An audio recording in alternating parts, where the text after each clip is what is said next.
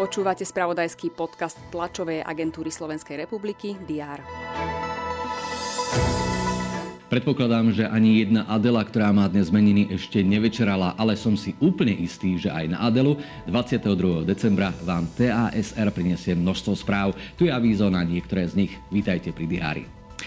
Pravdepodobne posledný krát pred Vianocami bude rokovať vláda. Zaoberať sa bude systémom implementácie plánu obnovy i témou valorizácie odmien za prácu odsúdených. V programe je aj novela o kultúrno-osvetovej činnosti. Pribudnúť však môžu ďalšie body. Pri Košiciach dnes prejaznia zrekonštruovaný most medzi Kisakom a Veľkou Lodinou. Pôvodné premostnenie sa v októbri dvetisícdvadsať zrútilo do Hornádu. Nový most, ktorého výstavba stála vyše dvoch miliónov eur, ušetrí čas i nervy vodičom.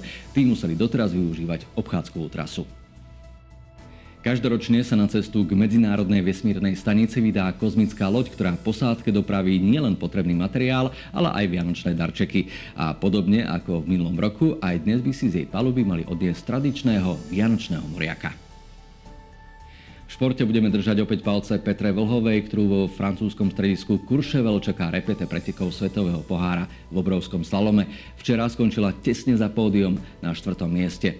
Večer sú tu futbalové ligy, hrá sa v Španielsku, Francúzsku i Taliansku, pričom v sérii A môže dôjsť na slovenský súboj.